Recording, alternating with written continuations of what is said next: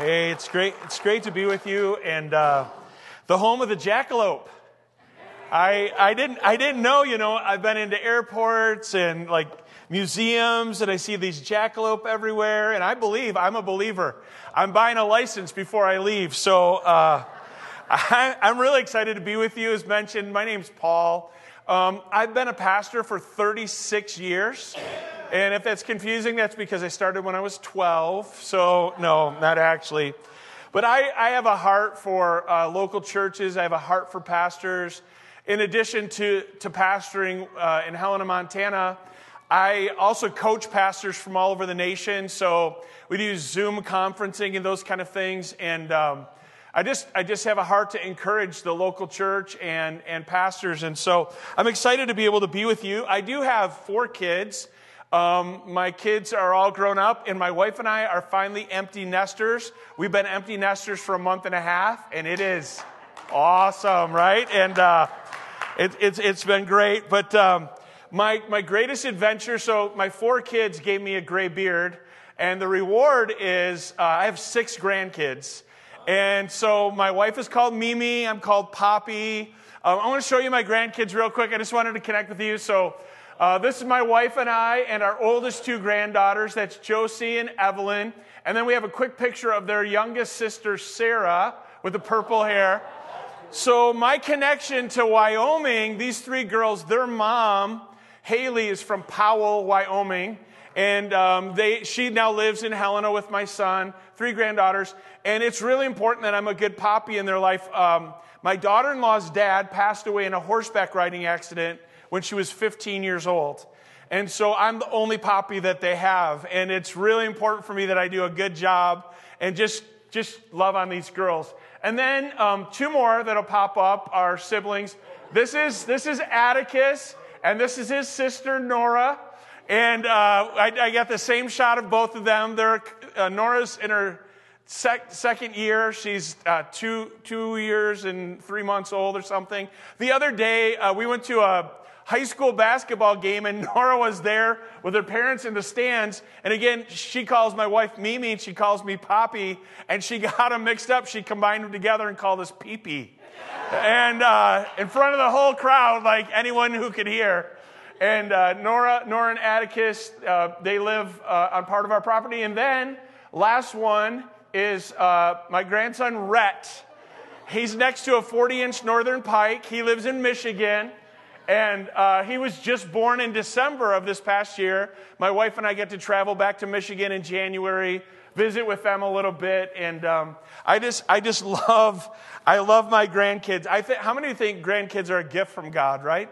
And and so I, um, I'm super excited to be able to be with you guys. Um, and just to provide a little bit of opportunity for your pastors to spend time with their families, whether it's their kids or their spouse or um, just them being able to invest and have some time of refreshing together. 15 years ago, last Sunday, uh, it, last week marked the 15th year, I preached my first message in Helena, Montana. Uh, my family's originally from Michigan, so we drove over with the moving van and all that kind of stuff. And the end of January, beginning of February, 15 years ago, in the middle of wintry weather, and um, no idea what we were doing. So how many of you know following Jesus can have its challenges sometimes, right? We really believe that God wanted us to come to Helena, Montana. And matter of fact, my wife, uh, when we were in the decision making process, she kept saying, I don't want to go to Montana. I don't even know where Montana is. Like, I, I don't want to go, you know? And she ran out into a field behind our house in Michigan and she was crying. Tears were running down her face. She ran out in the field and she was like, God, I don't want to go. I don't want to go. And God just, you know, like she had this thought occur to her. It just was like God speaking to her saying, if you don't let go of what you're holding on to, you can never take hold of what I have for you, what I have coming for you. And boy, we, we had no idea what God had in store for us. In the last 10 years, we've been there 15 years. In the last 10 years, 1,300 people have said yes to following Jesus. 500 people have been baptized in Helena, Montana at the church that I pastor. Really amazing. I'm so excited about your baptismal service. I mean, I've gone up on, I've, I've uh, climbed up hour and a half ride in a, like a Jeep to get up to a mountain lake to baptize a couple. I baptized uh, a gal. She wanted to get baptized in February in the Missouri River in Montana. And I was like, I'm wearing waders. Like, I don't, why do you want to do this? And she was like, I lived my life wild without Jesus. I want to live wild for Jesus. And I, I wanted to read just one other because how many of you know when people get baptized, it's not about the, it's not just about the, the church like this church or the church that I pastor. It's a capital C church, right? It's all of us following Jesus. And I wanted to just share one more story with you that this is actually posted on Facebook from one of the gals that got baptized in our church a while back. And her name's Tasha. She said, Four months ago, my life was a wreck. Relationships, finances, emotional struggles, work challenges, the list goes on. And all the people close to me were literally trying to hold me up. She said, I'm driving home from work in tears, so frustrated in the working environment I was in, and I could not handle one more day. She said, I'm praying. It's in all caps praying because she said, I wasn't religious, didn't grow up in church, wasn't even sure if I believed in prayer or the power of Jesus. I was going to mess with some of your theology a little bit, but she, she's like, I don't even know if I believe in prayer or I believe in Jesus. I'm praying, I'm crying. And I suddenly get a text message while she's praying. She doesn't believe in prayer or Jesus. And it says that I got the job. Finally, I've never thanked God as much as I did that day and every day since. God's timing is perfect. Why is this significant? I had been applying for jobs for over a year, over 40 of them. And while she's praying, she's not even sure if she believes. She gets a text and she gets the job. Then she says this Fast forward a month after I've uprooted my child, bought a new home, still struggling in so many things. I'm sitting in church for maybe the third time in my entire life. Between two, one of my, two of my dearest friends, and our pastor says, something like this if you're in the middle of a mess, or some of you are in the middle of a mess right now, I start paying attention because I am in the middle of a freaking mess. I'm just quoting from her. And uh, the sermon goes on, and the pastor says a line that changes my life, my faith, my love. The pastor says, as if speaking directly to me, if it's not good, then God's not done, referencing Romans 8:28. I'm crying yet again because I've just figured out that God has me he always has, and I should follow, or, and I should let him in and follow Jesus. I mean, no, that's an amazing story of how God works in someone's life.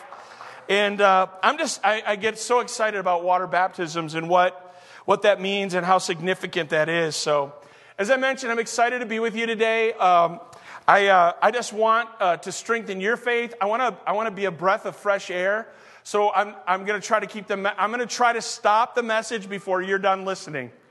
That's my goal. And, and um, you know, I, I just uh, sometimes, uh, you know, for pastors, we, we just listen to ourselves talk. One time I went into the hospital to visit somebody. Uh, this is before COVID. And the guy, I said to the guy at the counter, I'm, I'm a pastor. I'm here to uh, visit so and so. He said, finally, I get to tell you where to go and how to get there. So, like, um, anyway, I want to I want to encourage you and I want to just thank you as a church for giving your pastors an opportunity to go away and be refreshed. You'll be rewarded for that. You know, the Bible says, He who refreshes others will himself be refreshed. And so I just want to commend you for doing that. I, I was mentioning to somebody, I flew into Salt Lake City and I was looking out the window and the lake, like the big lake is drying up in Salt Lake. Like they, they they cut off all the avenues of water to flow in. And my stewardess on the plane, she lives in Salt Lake. And she said, You know, I have a place, and my place used to be not far from the water. And now my place is a mile from the water. Like the water's dried up this much. It's just because nothing's coming in, you know. And and I, I'm, I just promise you, you want to make sure that your pastors are getting filled up because you can get way off course if you're not. And so I just want to encourage you to do everything you can to make sure your pastors are getting filled up. You'll be blessed as a church by doing that. So I want to commend you for doing that. I want to, I want to talk to you about just staying centered or focused on Jesus. And I'll, I'll kind of start with this question. How many of you have ever walked into a room and you got in there and you completely forgot what you were in the room for? Look around because all the old people are raising their hand right now. And my hand's up too, right? Like, uh, like How, you, have you ever done this? You're like, now what? what? What was I looking for, right? You walk out, you try to remember, you walk back, you still can't remember. I know it's going to come to me. Anybody besides me, right? Like, we do this. And sometimes I think this happens, like, in life we forget, like we come to church and we forget what we're here for. We forget what it's all about. We're going through life and we forget what life is all about. And the truth is, it's all about Jesus. It's all about following Jesus. It's all about focusing our life on Jesus. That's what I want to talk to you about today. Being a Christ centered church. And I want to talk to you about why you want to keep your eye on Jesus and why, as a church, you want to stay centered on Jesus. So, in Matthew chapter 14, as somebody already mentioned, um, I want to I wanna go through the story of, of, of a perfect storm. And uh, we're just going to go verse by verse. If you have a Bible, you can open there. If you don't, the verses are going to be on the screen. Matthew 14, 22, it says, Immediately he made the disciples get into the boat and go before him to the other side while he dismissed the crowd. Now, this is Jesus. He's telling his followers, Get into the boat. I want you to go to the other side of the sea. Now, let me explain what's happening here. This is at the end of a long day. How many of you have ever had a long day before? I mean, your kid messes their diapers and it doesn't stay in the diapers, right? Like, your older kids drive your golf balls all over a field and don't collect any of them and leave your golf clubs out. Your vehicle won't work. You're mad. Anybody ever have a long day before? Like everything that can go bad has. This is where Jesus is, okay? Matter of fact, if you read two stories before this, Jesus is in his hometown, Nazareth, and the people of his town reject him. They're like, oh, this is Mary and Joseph's son. You know, he's, he's nobody important or special. And they, they kind of get offended at Jesus. And so they actually hold on to their offense rather than experiencing the miracles of Jesus. Don't you think that's sad? They like get offended by Jesus, and instead of experiencing his miracles, they hold on to their offense. Matter of fact, there was this woman that came to Jesus that he offended. She, uh, she wasn't even Jewish, and she said, Jesus, my child is demon possessed. Would you heal my child? And Jesus said, Hey, I've come for the lost sheep of Israel, you know, and, and you're just a dog. He called her a dog. Anybody here get offended by that? And the lady said, Yeah, but even the dogs eat scraps from under the table. You remember that story? She chose not to get offended, and instead she experienced a miracle. In Jesus' hometown, they chose to be offended and didn't get to experience a miracle. Offense is a big thing. So then uh, you go on in the story. Uh, next thing that happens, Jesus' cousin, John the Baptist, is beheaded. We won't get into the whole story, but Jesus is sad about this. He's trying to sneak away from people and then crowds are following him. He can't even get a moment to himself. And at the end of this long day, he does this amazing miracle for people. And I want to point this out because a life centered on Jesus isn't just one high after the next high after the next high. How many of you know you can follow Jesus and still have problems in your life? You, you can go through struggles and hardships, right? And, and so, like, these guys are following Jesus. And I'll say this too a bad day with Jesus is better than a bad day without him. You're going to go through bad days, so I'd rather go through a bad day with Jesus than a bad day without him. At the end of this day, right before he sends his disciples away, Jesus does this amazing miracle for the crowd. He, uh, he, he takes five loaves of bread and two fish, and he feeds 5,000 people. How many of you want that Jesus in your house? You got teenagers, right? Like, Jesus, come on. And, uh, he, he, he does this amazing miracle, and there's 12 baskets of food left over, one for each of his exhausted disciples. It's an incredible miracle. And then it says right here, immediately after he does this, he tells his disciples to get in the boat and go before him to the other side. I want you to notice it says he made them. Hold on to that for a minute. These guys are fishermen. You got to wonder why did he make them get into the boat and go to the other side? And then Jesus dismisses the crowd. Look, let's look at why. The next verse, here it is. It says this it says that after he dismissed the crowd, he went up on a mountain by himself to pray. And whoop, is that me? That's me, isn't it? I'm so sorry. Can, can we just give a hand to the sound and tech team? They're doing an ama- they've done an amazing job. Sorry about that. Keep the beard out of the way. Oh, he dismisses the crowd. He goes up to the mountain by himself to pray. And when evening came, he was there alone. I want you to catch this. Don't miss this. Jesus loved spending time with the Father. He loved to pray. He loved to be with his father, and he'd get up early. Sometimes he'd stay up late. Here's the great news you and I can talk to our father just like Jesus did. Isn't that great news? A few years ago, we were kind of going through this uh, drought in Montana. We're still going through it. I mean, just like you guys, not a lot of snow right now. But a few years ago, I was like, I'm going to pray for snow and it started snowing and snowing. We got like two winters of just tons of snow. And my custodians would kind of use my name as a curse word because they're like, You prayed for snow, and look at all the snow. We have to clean the sidewalks all the time. I'm like, Hey, you have the same father. You can pray too, right? Like, we can all pray. And uh, Jesus, he, he, go, he spends time with the Father. Now, how many of you know we all usually do the opposite of what Jesus did? Jesus dismissed the crowd to spend time with the Father, we often dismiss the Father to spend time with the crowd. And we're, we're, we're like, I don't have time to pray. I don't have time to talk to God. I got too many things to do, so much going on. But Jesus takes time to pray. And really, when you think about it, you don't have to have some great prayer strategy. You just got to want to pray. You got to want to talk to God. And when you do, God, you'll find a way to pray and talk to Him. Verse 24 says this but the boat by this time was a long way from land.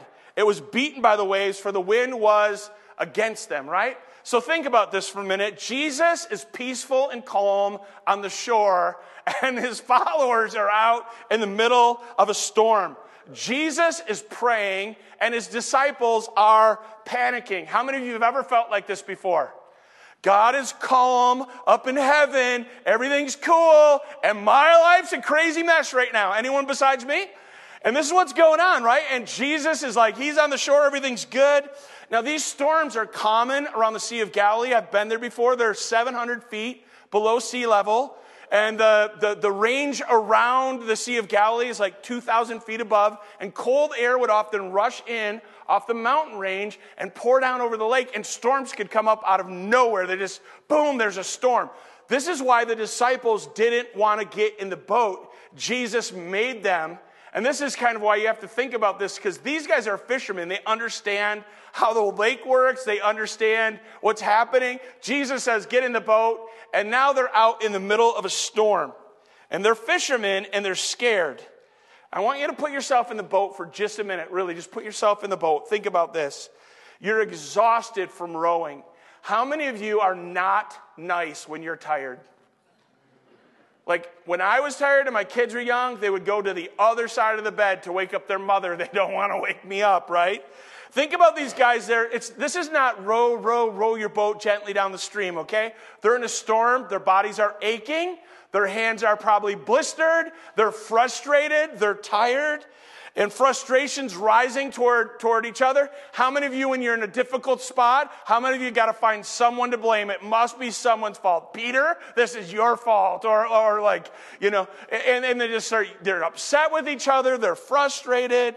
And you start talking to yourself, saying things like, never again. I'm never going to listen to Jesus again. He needs to stick to miracles. He can't tell us when to go out in the boat. We're not doing this anymore, right? Like they're, like they're frustrated. They're tired and just talking to themselves. And look what happens. Verse 25. In the fourth watch, everybody say fourth watch. Little interaction, okay? Fourth watch of the night, he came to them walking on the sea.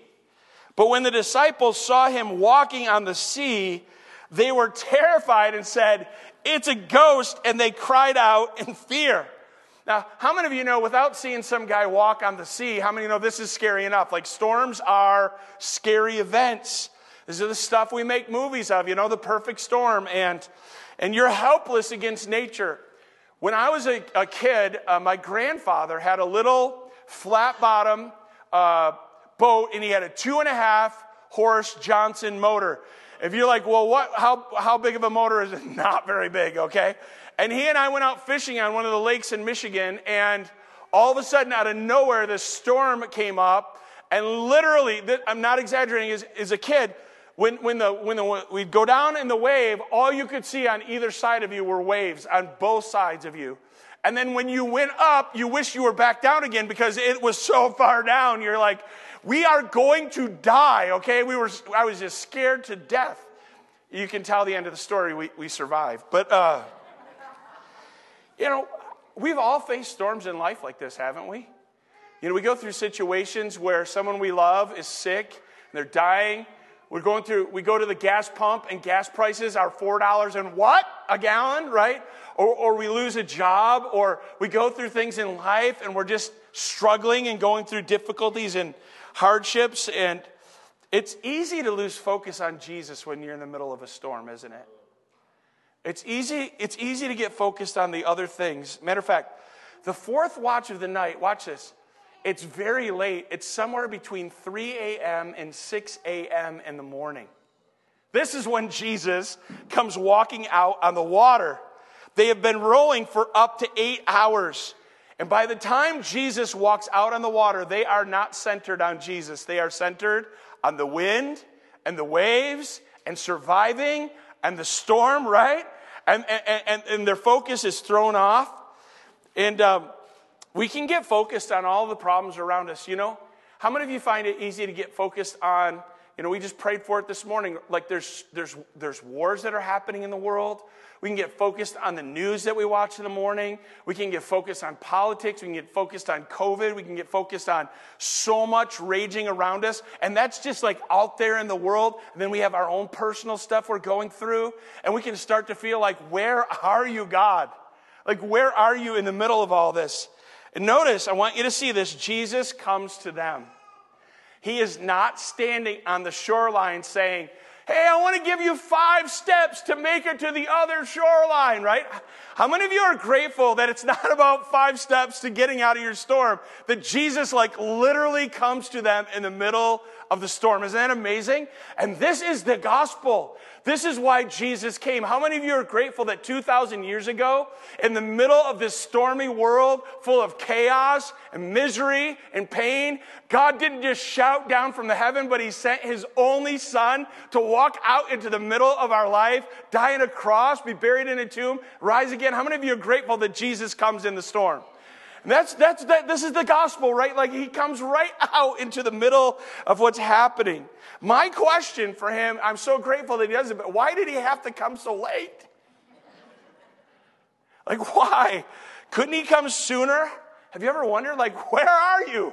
Like, God, why? It's getting late. Like, hey, you need to come through here.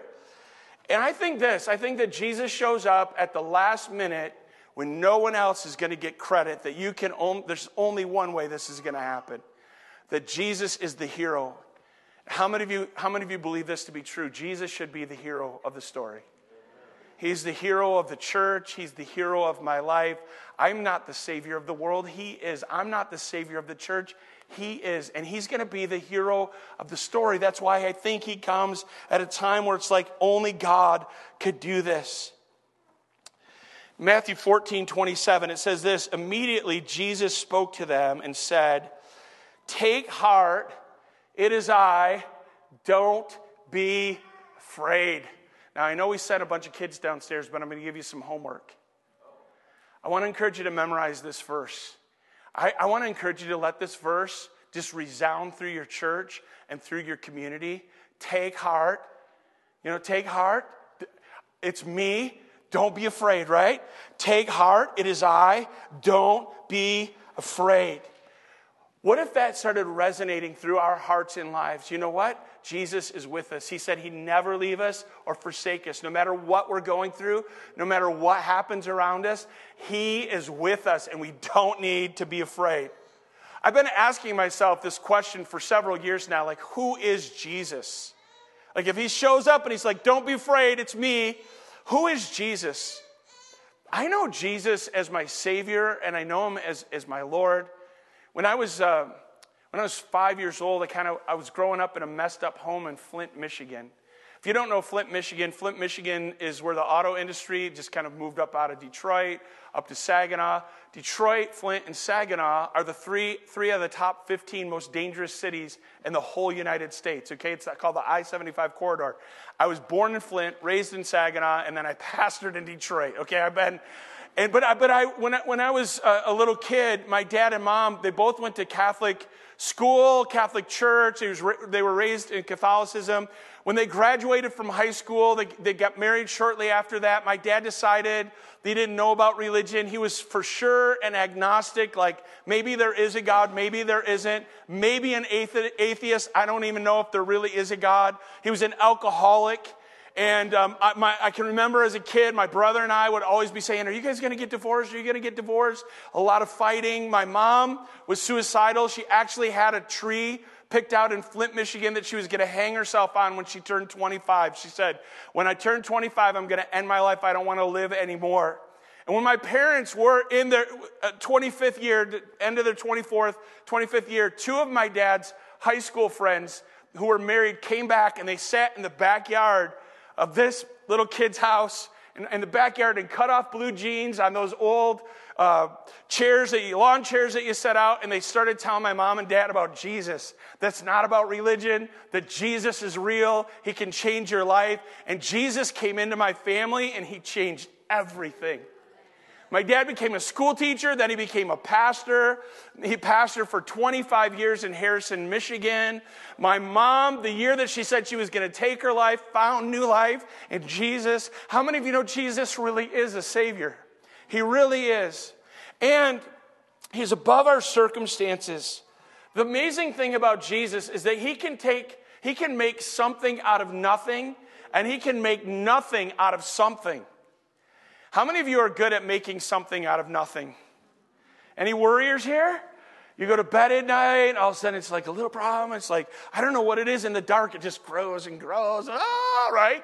And just adrenaline, jing, jing, jing, surging through your body. And we, we're good at making something out of nothing. Jesus, he actually did miracles. He made stuff out of nothing. But how many of you know he's also good at taking something and making it nothing?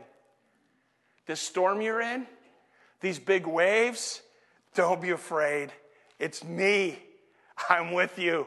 How many of you know he was making something into nothing? I love this Tony Evans, Dr. Tony Evans. He said, If you ever feel like you're drowning, remember your lifeguard walks on water. Isn't that good? Verse 28, I'm going to wrap up in just a couple minutes. It says, Peter answered him, Lord, if it's you, command me to come out on the water. Now, I know there's not supposed to be stupid questions, but how many of you know there are some? like, okay, something's happened to Peter, or maybe not. Like, he's just crazy. Think about this for a minute. He's been rowing for eight hours. They see what they think is a ghost. They hear Jesus' voice. And Peter, this is not the most brilliant moment of his life. If that's you, Jesus, tell me to come out on the water. How many think Peter's a little crazy? I'm grateful because there's room in the kingdom for people like me, okay? Like, this guy's crazy. He's like, tell me to come out. So Jesus says, come. Peter got out of the boat and he walked on water and he came to Jesus. Like, this is just, I, I laugh every time I see this. But before we're too hard on Peter, let's remember that Peter got to walk on water. He got to walk on water. He got his focus on Jesus. Think about this. His circumstances were no longer defining him. He was not defined by the wind or the waves or the ocean or the, or the sea. He, he, Jesus puts him on top. He was defined by the presence of Jesus. You know what? If that's you, Jesus, if you're really with me, call me out. And Jesus did, and he walked on water. You know what I believe? I believe that a Christ centered person in a Christ centered church can experience miraculous things. I believe that. I believe that Jesus can and does great things. You know what I'm praying for your church? And I've been praying. I get up this morning early and prayed. I've been praying for your church. I'm praying that you won't just have one Peter in your church who says, Jesus, if that's you, call me out on the water. I'm praying you'll have a boat full of people like that. Hey, Jesus, if you're with us, whatever you want us to do, here we are. We're available. Call us to whatever you want us to do, and we're going to follow you out onto the water. And look at this, verse 30, it says, when, they, when he saw the wind, Peter was afraid and he began to sink and cried out, Lord, save me. And Jesus put his heel on his head and shoved him under the water. Is that what it says? No, it says, Jesus reached out his hand and took hold of him and said, Oh, you of little faith, why did you doubt? Here's the answer to the question why should the church stay centered on Jesus? Because the church that's centered on Jesus can walk on water, but the church that takes their eyes off Jesus, they're going to sink. How many of you know as long as Peter kept his focus on Jesus and not the wind and the waves, he did things that weren't humanly possible. But when he took his eyes off Jesus, he started to sink. And there are so many things in our world today, right? So many things around us you, you, again, you look at like COVID or what's happening in our country, or is there going to be a war, or some of you are facing medical issues, people lose their job, like all these things. And if we take our eyes off Jesus, we're going to sink. We're going to sink. We have to keep our focus on Him. Look at this. When they got in the boat, verse 32, the wind ceased, and those in the boat worshiped Him. Can everybody say worship? How many of you think the proper response to focusing on Jesus is worship? They get into the boat and they worship and they say, Truly you are, look at that, truly you are the Son of God. I just want to encourage you to not be afraid to follow Jesus out into the deep. Take a risk. Share Jesus with people around you. Expand his kingdom. You know, this morning, he won't be watching but there's a guy that's going to be sitting in the church that I pastor this morning. He's a secular Muslim.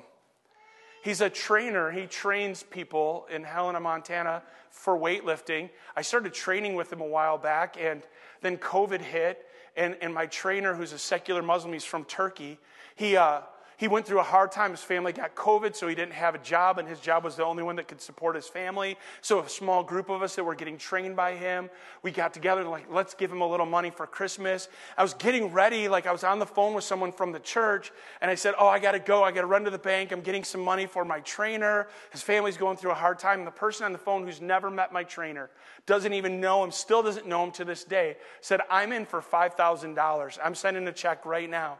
So we added the 5000 to our little $500. We gave him $5,500. And my, my trainer called me and he started crying. He goes, Nobody's name is on this, but I know that you're a part of this. And, and, my wife and I are sitting at our table. We're crying. We don't, even, we don't even know how to respond. We don't even know what to do. And two weeks after that, my secular Muslim trainer showed up to church, and he's been coming to church for almost two years now. Hasn't given his life to Jesus. But how many of you know we got to step out on the water and trust God to work in people's lives? And that's, that's what, like, and then we worship because Jesus is amazing. He, he can change people's lives and situation. I didn't tell the first service that, so you got an extra story. And I know the question for me sometimes is what if my faith fails? Have you ever been there? Like, what if I step out and then I, I freak out? Anybody besides me ever been there?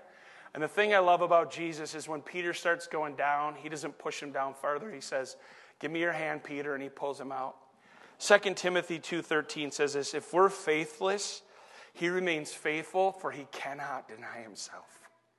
It's who God is. He's faithful. So my question for you is where's your focus been? I want you to think about it for a minute. Where's your focus been? Let's get our focus back on Jesus. If you're single and you're looking for a spouse, we're going to pray for you, but don't focus on finding the spouse. Keep your focus on Jesus. Keep your focus on him. I'm praying for your pastors while they're gone. You know, you know what pastors focus on? They focus on church problems. You come to church and, and uh, every 100 people out of uh, 99 people out of 100 are doing good, but if someone's struggling, do you know who your pastor's going to focus on? The person that's struggling. I had a guy one time leave church service. It's so amazing. Everyone's like, oh, great job, great job. And this guy is leaving. He shakes my hand. He goes, when you preach, you remind me of the Apostle Paul. I said, wow, thank you. He goes, remember that time he preached so long the guy fell out of the window and died? Yeah. I was like, thanks. You know, like, like, this is, this is, I'm, I'm praying that your, your pastors, while they're gone, I'm praying they'll have fun and be refreshed, but they'll be able to realign their focus on Jesus. You know, so whatever, you know, you go to work and it's like, I need a paycheck, but yeah, but go to work and focus on, on Jesus. And then let's respond in worship. So as we, as we wrap up our time, I want to pray for you in a minute, but I want you to think in, in one of several ways maybe you could respond. Maybe, maybe you're here today and you just need to hear these words don't be scared, be saved. Like, don't be scared, be saved. Just focus on Jesus. You can trust him. Others of you, maybe it can seem like, man, the wind is against me And, and, and, and I'm kind of freaking out. Don't look at the wind and waves, look for Jesus. Trust Jesus. He's not going to shout from the shoreline, He's going to come and, and, and work in your life. He's with you right now. Others of you, maybe you just need to ask afresh, like, who is Jesus? Have I lost sight of who he really is and what he could really do? And then for others of you, maybe it's time to say, you know, I don't want to just be a part of a Christ centered culture. I'm going to be a Christ centered person no matter what the culture around me is like. Would you bow your head with me and we're going to close our time together? And thank, thanks for letting me be with you today. And um, again, my heart's just to encourage you uh, this morning.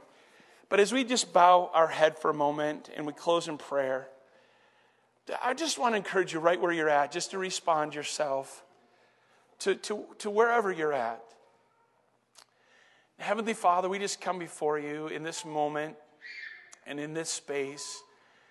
And we thank you uh, for sending Jesus into the world, our broken world full of chaos. We thank you that He came 2,000 years ago. We thank you that He died on a cross. We know He was buried in a tomb. Three days later, He was raised from the dead. And we thank you for resurrection. We, we already sang about it earlier today. God, I just pray that there would be a special sense of the presence of Jesus in the hearts of this community, in the heart of this church. And that um, people that are just going through scary moments and times in their life would not focus on those scary moments or the price of gas or the medical situation, but that they would just focus on Jesus right now. That God, you'd help all of us to turn our eyes, our hearts, our attention to Jesus. And Jesus, I thank you for your words, your eternal words. Don't be afraid. Don't be afraid. It is I. Don't be afraid. Jesus, that you're with us. We thank you for that right now. And we pray that you'd help us just to center our hearts and lives on you and to reach those around us so they can know the good news and the love of Jesus in their hearts. In Jesus' name we pray. Amen.